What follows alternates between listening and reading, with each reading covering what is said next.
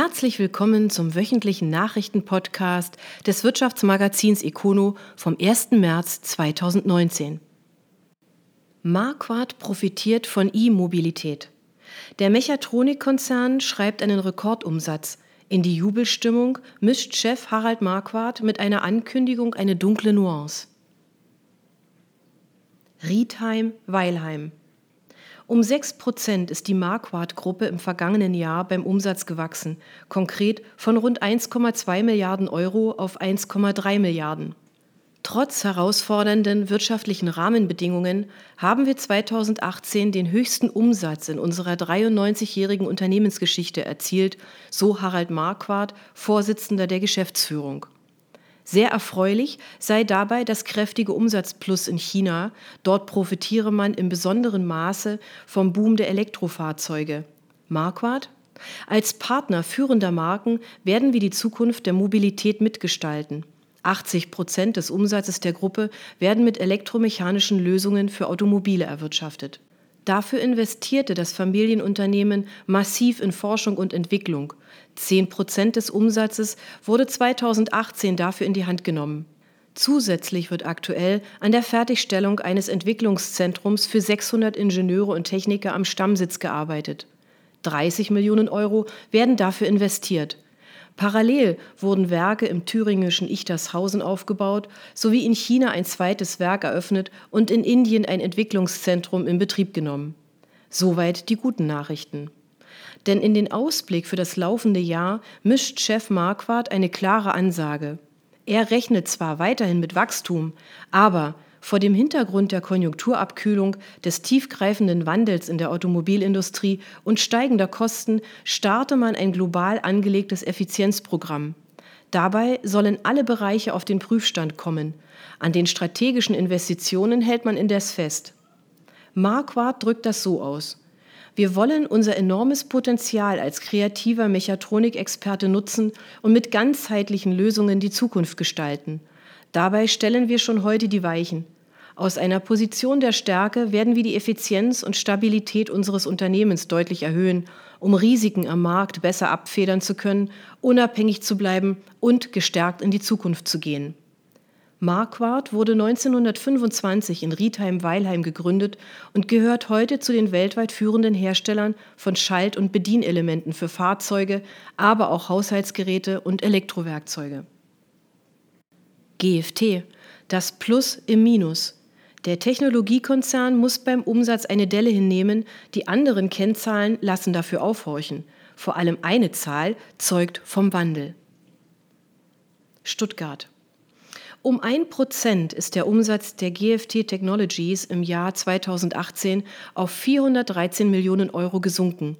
Das sei im Rahmen der Erwartungen, wie es in einer Mitteilung zu den vorläufigen Ergebnissen heißt.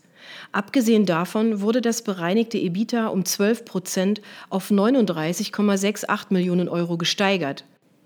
Das Ergebnis vor Steuern stieg um 41 Prozent auf 22,64 Millionen und das Ergebnis um 27 Prozent auf 19,68 Millionen Euro. Erreicht habe man dies durch Kostensenkungen, dem Wegfall von negativen Sondereffekten sowie positiven Margenbeiträgen aus den Bereichen Blockchain, künstliche Intelligenz und Cloud.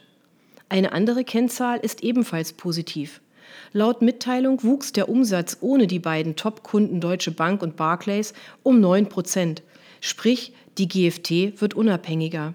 Nach Angaben von CEO Marika Lulay soll dieser Trend im laufenden Jahr anhalten. Das Wachstum ohne die Top-2-Kunden soll dann sogar satte 20 Prozent betragen. Zugleich könnte der Rückgang des Umsatzes eine Delle bleiben. Für das laufende Jahr wird mit Erlösen in Höhe von 420 Millionen Euro geplant. Die GFT wurde 1987 als Gesellschaft für Technologietransfer gegründet. Heute beschäftigt der Technologiekonzern mehr als 5000 Mitarbeiter und ist in 13 Ländern präsent. ZF will komplett werden. Der Autozulieferer hat ein neues Prüfzentrum als Fitnesszentrum in Betrieb genommen und kündigt eine weitere Großinvestition am Stammsitz an. Aber eine andere Nachricht ist wichtiger und pikanter. Friedrichshafen. Wie nimmt man standesgemäß ein großes Gebäude in Betrieb, das eine wichtige Funktion für die Zukunft des Unternehmens übernimmt, zugleich aber zu abstrakt für eine simple Zeremonie des Banddurchschneidens ist? Man lässt die Verantwortlichen einen Knopf drücken. So jedenfalls hat es ZF Friedrichshafen bei der offiziellen Inbetriebnahme des neuen Prüfzentrums für Antriebstechnologien am Stammsitz gemacht. Der ZF-Vorstandsvorsitzende Wolf Henning-Scheider, Friedrichshafens Oberbürgermeister Andreas Brandt und ZF-Forschungschef Dirk Walliser drückten gemeinsam den Knopf. Drei Jahre haben die Handwerker benötigt, um das dreigeschossige Gebäude mit 5500 Quadratmeter Fläche pro Geschoss entstehen zu lassen. 70 Millionen Euro hat das mehr als 20 Meter hohe Gebäude gekostet. Eine Besonderheit ist zugleich das Herzstück. Das neue Prüfzentrum für Antriebstechnologien ist das Fitnesscenter für die Mobilität der Zukunft, umschrieb es Vorstandschef Scheider, denn in den Prüfboxen können alle Arten von Antrieben, von elektrischen über Hybride bis zu herkömmlichen, simuliert werden. Scheider das Gebäude spiegelt den technologieoffenen Forschungs- und Entwicklungsansatz von ZF wider. Parallel zur Eröffnung gab ZF die Planung für ein weiteres Bürogebäude auf dem Campus bekannt. Dort soll Raum für weitere 400 Entwickler entstehen. Die Investitionskosten gab ZF mit einem zweistelligen Millionenbetrag an. Während das Trio der ZF-Verantwortlichen den Knopf drückte, elektrisierte eine andere Nachricht. Wie das Handelsblatt zuerst berichtete, wollen die Friedrichshafener den amerikanisch-belgischen Bremsenhersteller Wabco kaufen. ZF bestätigt inzwischen die Gespräche. Nach Einschätzungen von Experten gibt es für die Übernahme für ZF zwei Betrachtungsweisen. Die erste, ZF würde nach der Übernahme einen Umsatz in Höhe von rund 41 Milliarden Euro schreiben. ZF 37 Milliarden, WAPCO 3,8 Milliarden US-Dollar und damit zu den größten Zulieferern Bosch mit 47 Milliarden Euro und Continental mit 45 Milliarden Euro aufschließen. Der zweite Aspekt ist aber wichtiger. Mit WAPCO hätte ZF für den kompletten elektrischen Antriebsstrang vom Motor bis zu den Bremsen Lösungen im Portfolio. Das wiederum sichert den Häflern einen wichtigen Anteil an der Wertschöpfung von E-Fahrzeugen. Zugleich sind die Bremsen mit ihrer Sensorik ein wichtiger Informationsgeber für die Assistenzsysteme bis hin zum autonomen Fahren. Der Autoexperte Stefan Bratzel kommt deshalb im Handelsblatt zu dem Schluss, das wäre ein Pfund im knallharten Wettbewerb um die Anteile an der Mobilität der Zukunft. ZF wäre damit vereinfacht gesagt ein kompletter Konzern. Allerdings gibt es bei dem angestrengten Deal ein pikantes Detail. Vor zwei Jahren näherte sich ZF schon einmal WAPCO an. Damals ließ der Stiftungsrat mit Oberbürgermeister Brandt an der Spitze, der Konzern gehört zu gut 93 Prozent der Stadt, die Gespräche platzen und setzte den damaligen ZF-Chef Stefan Sommer vor die Tür. Allerdings hatte ZF damals gerade erst TRW für 9,6 Milliarden Euro übernommen. Der Verschuldungsgrad war entsprechend hoch. Inzwischen wurde der Zukauf verdaut, die Verschuldung ist gesunken und die Zeit könnte reif sein. Daniel Geiges in neuer Funktion. Der Bildungsexperte hat die Frankfurt School of Finance and Management verlassen und arbeitet nun als Chef einer renommierten Stiftung. Reutlingen. Daniel Geiges ist nun geschäftsführender Vorstand der Knowledge Foundation at Reutlingen University. Hinter dem Wortkonstrukt verbirgt sich die Weiterbildungsstiftung der Hochschule Reutlingen. Nach eigenen Angaben ist diese gemeinnützige Weiterbildungsstiftung bundesweit führend im Bereich der berufsbegleitenden Weiterbildung. In Kooperation mit Unternehmen werden individuelle Maßnahmen entwickelt. Der diplomierte Bankbetriebswirt Geiges war zuvor fünf Jahre lang für die Frankfurt School of Finance and Management für Süddeutschland, Österreich und die Schweiz verantwortlich, federführend beim Aufbau des Executive Education Portfolios und Hauptverantwortlicher für die Vermarktung der gesamten Bildungsangebote der Hochschule. Durch seine hervorragende Vernetzung mit der Industrie werden wir auch weiterhin einen engen und praxisnahen Austausch mit den Unternehmen sicherstellen, kommentierte Andreas Kurz, Vorsitzender des Stiftungsrates und Vorstandsvorsitzender von Campus Reutlingen, die Personalien. Geiges Vorgänger, Alexander Schumacher, will sich nach zwei Jahren in der Funktion nun wieder als Professor verstärkt der Lehre und Forschung widmen. Übrigens, Aktuelle Personalmeldungen finden Sie Monat für Monat auch in unseren Dossiers auf unserer Website econo.de. Wir freuen uns auf Sie. Südzucker schließt fünf Fabriken. Auch zwei deutsche Werke sind betroffen und damit mehr als 1000 deutsche Landwirte. Mannheim. Der Zuckerkonzern Südzucker findet, es ist zu viel Zucker auf dem Markt. Um die Kapazitäten aus der eigenen Produktion zu senken, hat sich der Aufsichtsrat nun die Schließung von fünf Fabriken abgenickt. Zwei liegen in Frankreich, eine in Polen und zwei auch in Deutschland. Betroffen sind zwei der ältesten Werke im Konzern. Die Zuckerfabrik im hessischen Warburg gibt es seit 1887, das Werk in Brottewitz-Brandenburg sogar schon seit 1873. Knapp 200 Mitarbeiter sind von den Schließungen betroffen und mehr als 1000 Landwirte. Allein Warburg hat 800 Erzeuger als Lieferanten unter Vertrag. Was das Aus für sie bedeutet, ist unklar. Die ausländischen Fabriken sollen schon rasch vom Netz gehen. In Deutschland werde man noch das Ende der nächsten Rübenernte abwarten. Doch zum Jahresende sei dann in allen fünf Fabriken der Ofen aus, so der Plan von Südzucker. PKF Wulf Gruppe mit Umsatzsprung. Die Kennzahl für das Beratungsunternehmen steigt um 6 Millionen Euro. Namensgeber Martin Wulff sieht zwei Gründe für die Entwicklung. Stuttgart. Von 14 Millionen auf 20 Millionen Euro, so stellt sich der Umsatzsprung der PKF Wulff Gruppe konkret dar. Nach Angaben von Namensgeber Martin Wulff hängt das Plus von zwei Faktoren ab. Erstens habe man in allen Bereichen von der Nachfolgeregelung über die Sanierung bis zur Rechts- und Steuerberatung und Wirtschaftsprüfung mehr Mandate erhalten. Das Bestandsgeschäft hat nach Angaben von Wulff im Schnitt um 10 Prozent zugelegt. Zugleich wurden die beiden Gesellschaften Rechtsanwaltsgesellschaft PKF Wulf Pakowski und Wirtschaftsprüfungs- und Steuerberatungsgesellschaft PKF Wulf Wössner Weiß erstmalig im vergangenen Jahr voll konsolidiert. Dazu kamen Aufträge, die im Zuge von Nachfolgeregelungen übernommen werden konnten. Für Namensgeber Wulf steht deshalb fest, die Konzentration setzte sich auch in unserer Branche ungebrochen fort.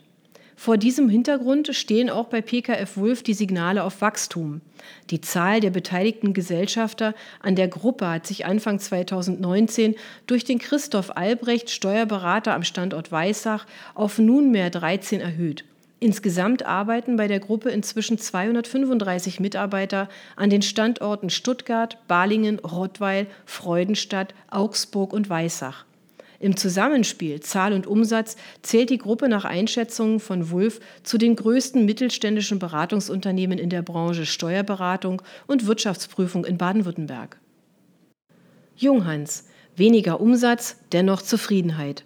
Der Uhrenhersteller hat das vergangene Jahr für Umstrukturierungen genutzt. Das merkt man der Bilanz an. Geschäftsführer Matthias Stotz hebt aber das Positive hervor. Schramberg. Vor zehn Jahren hat die Unternehmerfamilie Steim den bekanntesten deutschen Uhrenhersteller nach dessen Odyssee übernommen. Und seit dieser Zeit schreibt Junghans schwarze Zahlen, wie man den veröffentlichten Bilanzen entnehmen kann. Geschäftsführer Matthias Stotz spricht deshalb auch für 2018 von einer stabilen Entwicklung. Und dieser positiven Entwicklung kann demnach auch nicht die jüngste Entwicklung etwas anhaben. Der Umsatz sank im vergangenen Jahr um gut eine Million Euro auf rund 22 Millionen. Das hängt laut einer Mitteilung vor allem mit dem Umbau des Vertriebs zusammen. Junghans hat sich aus den Warenhäusern zurückgezogen. Dafür erhielt das Unternehmen nach Angaben von Stotz viel Zuspruch aus dem Einzelhandel, den man mit diesem Schritt konsequent stärken wollte. Allerdings habe man trotz des Beifalls und konstant guter Verkaufszahlen des stationären Fachhandels im Jahr 2018 die durch den Rückzug entstandenen Umsatzeinbußen nicht gänzlich kompensieren können, wie es in der Mitteilung heißt. Auf den internationalen Märkten wiederum hat Junghans ein Umsatzplus von 9,4 Prozent hingelegt. Hierzu hat auch eine in 2017 eingetütete strategische Partnerschaft in den USA beigetragen. Eine derartige Partnerschaft sei nun laut Mitteilung auch in Indien gelungen. Parallel war das vergangene Jahr von zwei Meilensteinen geprägt. Neben der Eröffnung des historischen Terrassenbaus als Museum wurde nach mehreren Jahren der Entwicklung auch eine neue Generation an Funkuhren vorgestellt. Immerhin ist Junghans auf diesem Gebiet Pionier. Man darf gespannt sein, wie sich diese Neuerung auf den Umsatz auswirkt. Immerhin stammt der bislang zum größten Teil von mechanischen Uhren. Compdata legt erneut zu. Der IT-Dienstleister hat beim Umsatz die Marke von 12 Millionen Euro übersprungen und die Aussichten sind laut Geschäftsführer Rainer Veit rosig. Albstadt. Im vergangenen Jahr hat die Comdata Computer erstmals einen Umsatz in Höhe von 12 Millionen Euro erwirtschaftet. 2016 waren es noch 10,8 Millionen Euro. Das teilte das Unternehmen mit. Alle Themenbereiche von Hardware und Software bis hin zum IT-Support trugen zu dem hervorragenden Ergebnis bei, so der geschäftsführende Gesellschafter Rainer Veit. Der Auftragseingang legte dank einem sehr starken letzten Quartal um mehr als 6 Prozent zu. Damit einher geht auch der Anstieg der Kundenzahlen. 60 neue kamen in 2018 dazu. Die Kundenbasis gibt Veit mit nahezu 800 an. Dank der guten Basis an Aufträgen plant der Geschäftsführer für das laufende Geschäftsjahr mit einem organischen Wachstum in der Größenordnung von 5 bis 10 Prozent. Comdata Computer wurde bereits 1976 gegründet und bietet als System- und Softwarehaus unter anderem Lösungen im Bereich der Personal- und Zeitwirtschaft an. Spielbanken. Pokern zahlt sich aus. Die drei Standorte im Land wachsen um 4,7 Prozent. Nach Einschätzung von Spielbankenchef Otto Wulfering hat das mit einer Investition abseits des Glücksspiels zu tun. Stuttgart. Das Pokern in Sachen Investitionen hat sich für die baden-württembergischen Spielbanken gelohnt. Im Geschäftsjahr 2018 wuchs die Gesellschaft mit den Standorten Stuttgart, Baden-Baden und Konstanz um 4,7 Prozent. Erstmals stieg der Gesamtbruttospielertrag, vergleichbar mit dem Umsatz, auf 90,2 Millionen Euro. Ein Jahr zuvor waren es noch 86,1 Millionen Euro, wie es in einer Mitteilung heißt. Das Plus hat für Otto Wulfering, Geschäftsführer der Spielbanken, zwei Auslöser. Derzeit spielt uns nicht nur die gute Konjunktur in die Hände, jetzt zahlen sich auch Investitionen aus, um unsere Casinos zukunftssicher zu machen. Die Gäste würden nun nicht mehr allein auf klassische Spiele treffen, sondern könnten bei Lesungen und Shows einfach mehr erleben. Wulfering? Sie treffen auf Spielkultur in einer Unterhaltungswelt. Die Hälfte des Bruttospielertrags wird am Standort Stuttgart erwirtschaftet. Baden-Baden zeigte im vergangenen Jahr aber eine besondere Dynamik. Um 10,4 Prozent wurde dort der Ertrag gesteigert. Konkrete Zahlen wurden indes nicht genannt, auch nicht zum Standort Konstanz. Wichtig aber für das Land? Als hundertprozentige Landestochter fließen 80 Prozent der Einnahmen in den Landeshaushalt und werden unter anderem für gemeinnützige Zwecke ausgegeben.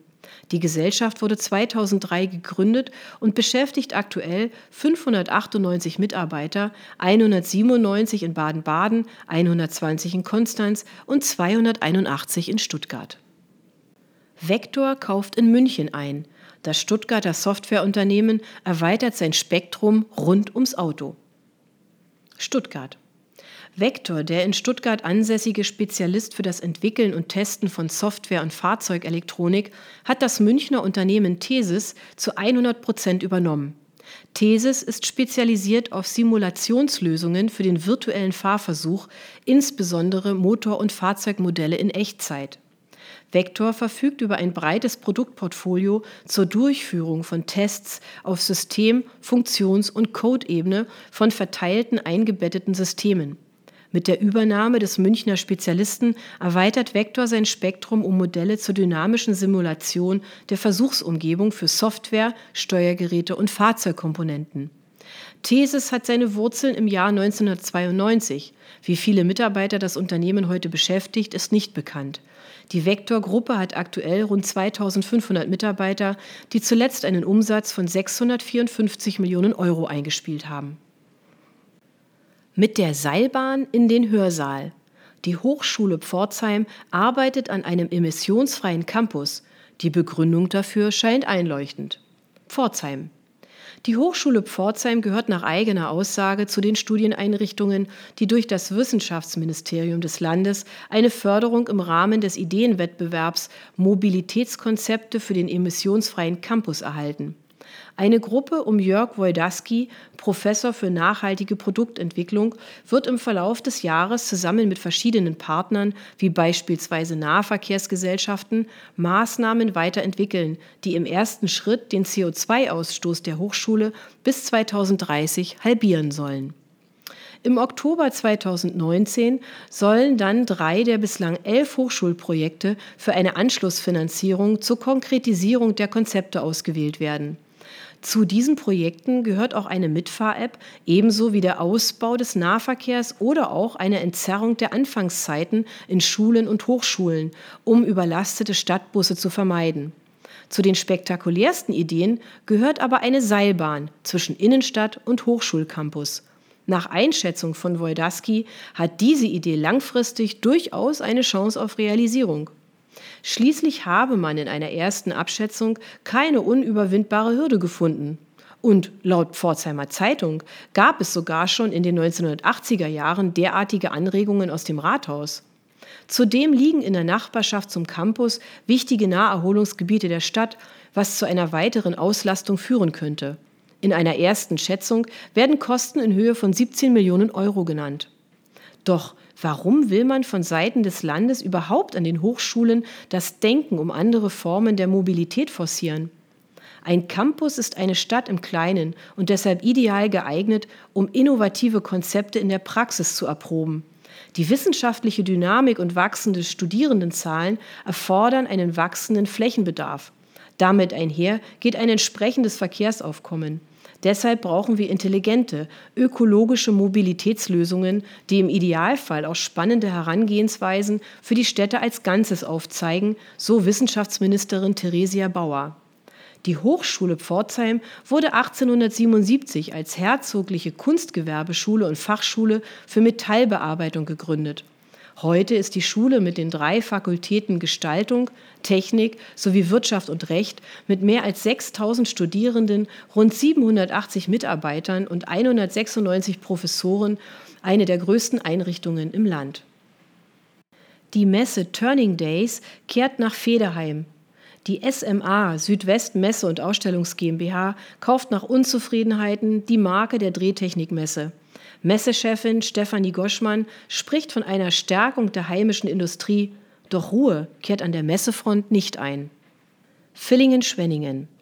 Die SMA Südwest Messe und Ausstellungs GmbH hat die Marke Turning Days erworben und wird diese ab 2021 mit der selbst aufgebauten Messe DST Dreh- und Spantage Südwest zusammenführen. Dies teilte die Messegesellschaft mit. Zu Details wie dem Kaufpreis gab es wie üblich keine Angaben. Allerdings ist in einem Zeitungsbericht der Pforzheimer Zeitung aus dem Jahr 2016 von einem damals aktuellen Markenwert in Höhe von 190.000 Euro die Rede. Knapp sechs Jahre zuvor sollen es noch 90.000 Euro gewesen sein. Die Fachmesse für Drehtechnik, Turning Days, hat eine bewegte Geschichte. 2004 ist sie als Tischmesse für Anbieter von Präzisionstechnik in Pforzheim unter dem Dach der PKM Pforzheim Kongress und Marketing gestartet. Bereits ein Jahr später wechselte die Schau als Gastmesse auf das Messegelände nach Villingen-Schwenningen und damit ins selbsternannte Herz der Präzisionstechnik. Immerhin gab es in dem Cluster mehr als 800 Unternehmen mit mehr als 10.000 Mitarbeitern, die sich mit Drehen und Zerspanen befassen. 2005 war allerdings Schluss. Die Macher der Turning Days konnten sich mit der SMA nicht über eine weitere Entwicklung einigen. Denn die Messegesellschaft sowie die Stadt Villingen-Schwenningen hätten nach dem Wunsch des Gastausstellers massiv in das Gelände investieren müssen, um unter anderem weitere Hallenkapazitäten mit Schwerlastböden vermarkten zu können. Es kam zum Bruch und der Veranstalter verlegte die Turning Days 2017 auf das Messegelände in Friedrichshafen. Die SMA mit der Messechefin Stefanie Goschmann nahm den Fehdehandschuh indes auf. Im Jahr 2017 präsentierte die Messegesellschaft erstmals die DST Dreh- und Spantage Südwest. Thomas Albitz, Hauptgeschäftsführer der IHK Schwarzwald-Bar-Heuberg, brachte es damals auf den Punkt. Die Region ist das Herzland der Branche, deshalb gehört die Messe hier hin. Die Messefehde könnte die SMA nun für sich entschieden haben, Zunächst jedenfalls.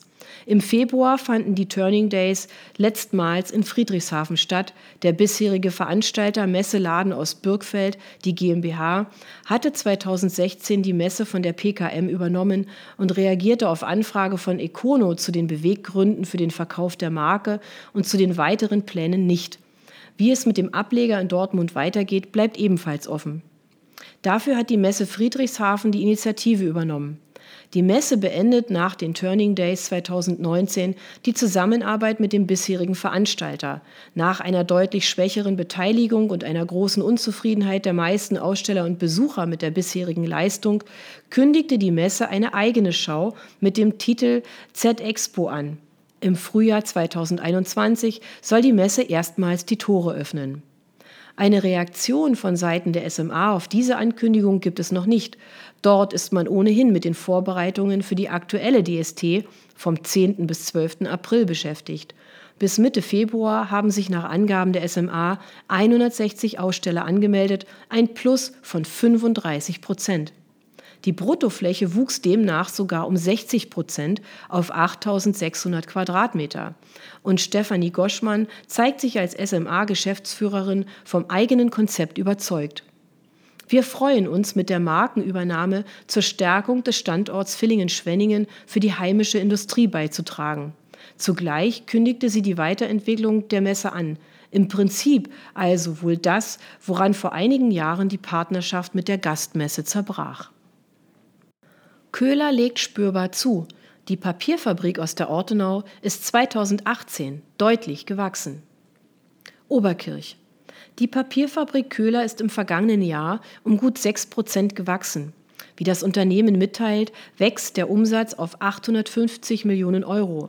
Das sind etwa 50 Millionen Euro mehr als im Jahr zuvor. Zum Gewinn macht das inhabergeführte Unternehmen wie üblich keine Angaben. Die Zahlen hat das Unternehmen jetzt in seiner Hausmitteilung der Köhler Rundschau veröffentlicht. Der Finanzvorstand Frank Lendowski sagt dort aber, dass das Ergebnis aufgrund der gestiegenen Kosten für Zellstoff, Transport und Spezialchemikalien belastet sei. Das waren die Nachrichten des Wirtschaftsmagazins Econo vom 1. März 2019. Ihnen gefällt unser Podcast? Dann abonnieren Sie ihn doch ganz einfach. Sie finden uns auf Spotify, SoundCloud und vielen anderen Plattformen. Sie möchten mehr zu Personalien, Events oder verschiedenen innovativen Themenschwerpunkten erfahren? Dann schauen Sie doch bei uns auf econo.de vorbei. Wir freuen uns auf Sie.